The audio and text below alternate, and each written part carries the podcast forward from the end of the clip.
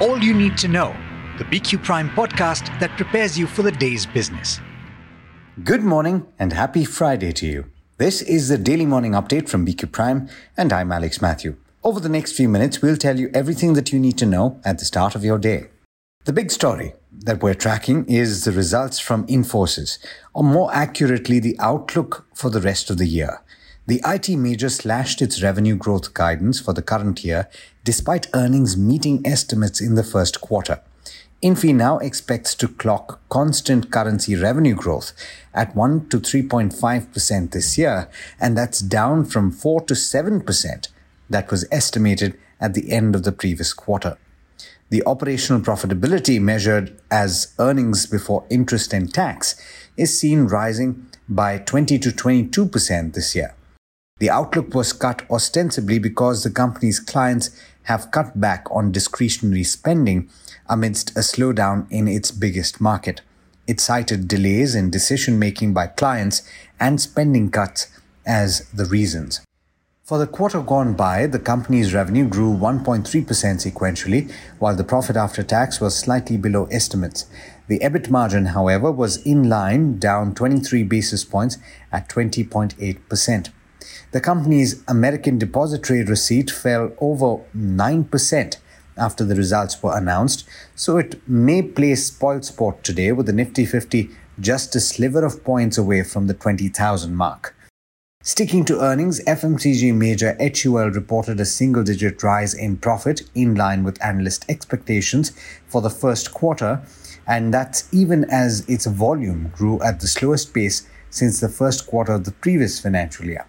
The company's profit grew 7% while revenue was up 6%. The volume grew 3% during the quarter, down from the 4% growth that was achieved in the previous quarter. Now, you're probably aware that India is the world's largest exporter of rice. The government has decided to ban shipments of non basmati rice to ensure domestic prices are under control. The ban comes into force with immediate effect, and according to a notification by the Directorate General of Foreign Trade, shipments will be allowed on the basis of permission granted by India to other countries to meet their food security needs and based on requests from their government.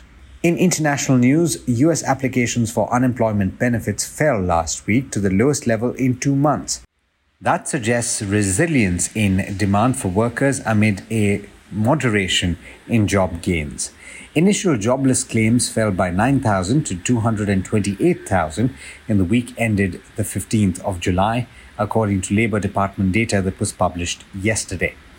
In more news, Ukraine has warned that any ships heading to ports in Russia or occupied areas of Ukraine may be considered military targets. That's a tit for tat response to a threat from Moscow that pushed wheat prices higher midweek. Since Moscow halted the Black Sea Agreement that allowed Ukraine to export part of its grain harvests, Russia has attacked Ukrainian grain storage facilities and warned that all vessels headed to Ukrainian ports would be considered potential carriers of military supplies. In international markets, US stocks fell with the Nasdaq dropping over 2%. The S&P 500 also dropped around 0.7%, but the Dow climbed about half a percent. In the Asia Pacific region, all three early risers have started in the red. And with that, it's over to Niraj for the trade setup for the day in India. Morning, Niraj. Could the Infi results disappointment play spoilsport in the run to 20,000 for the Nifty 50? Good morning, Alex. And most certainly, uh, Infosys will play spoilsport. I really doubt that there is any uh, question mark over it. Uh, we will see a bit of an impact because on the IT sector at large, maybe because of the commentary from Infosys. Uh, though I must say, a couple of mid-sized names which came out with numbers, Coforge and um, uh, Persistent, uh, didn't have as bad a commentary. You, to be honest. Uh, so let's see. And maybe in the latter half of trade, if Reliance ahead of its numbers perks up, if banks continue to do well as they have, and yesterday you saw the broadening out of the bank, private banks, wherein Kotak Bank and ICICI Bank really participated, then you might well have a fight on our hands uh, to counter the impact of Infosys and maybe IT. But uh, let's wait and watch how it shapes up. Um, there is uh, a fair degree of uh, confidence in the banking stocks, fair degree of confidence in the manufacturing or capex related stocks and the gains thereof. So I think we're watching out for all of that.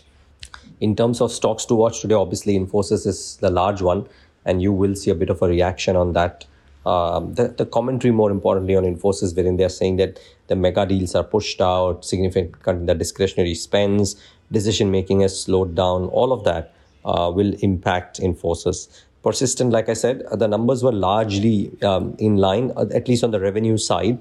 The problem for Persistent was that they had an extraordinary one off expense uh, celebratory reasons, as a result of which EBIT uh, margins and net profit were down. Adjusted numbers were not as bad because this is a one off expense. Uh, Coforge revenues were up, uh, EBIT margin uh, mildly lower, but they've reiterated the FY24 annual revenue growth guidance of 13 to 16% in constant currency terms. Uh, Jefferies note says that uh, the margins will expand going ahead, so that stock could do well. Mphasis uh, revenues fell 3%, EBIT margin was flat at 15.3%, net profit fell 2%, almost in line with estimates, so no big changes there. HUL, um, you could argue maybe a bit of a bummer, but actually the EBITDA margins were at 23.5, 7 versus expectations of 23.5, which is okay. Net profit was largely in line, but the volume growth was muted, 3% versus 4 to 5% level over the past two, three quarters. So maybe a bit of a disappointment there. Dalmia Bharat uh, will certainly correct. Revenues were up 10%, which is fine. 3624 versus estimates of 3693. But EBITDA was a measly 4% uptick, much lower than estimate, margins lower than estimated, net profit much lower than estimated, very likely could react negatively. Uh, three stocks which came out with a decent performance Union Bank, net profit more than doubled, uh, NII doing okay, gross NPAs uh, coming off QOQ, so that could do well. United Spirits had a good quarter. To my mind, it was a fabulous quarter. Could see a reaction. Uh, EBITDA margins expanded more than 1,000 basis points. Premiumization playing out. Tanla platforms, um, okay, margins expanded, net profit up 35%, margins expanded 400 basis points. So that could react.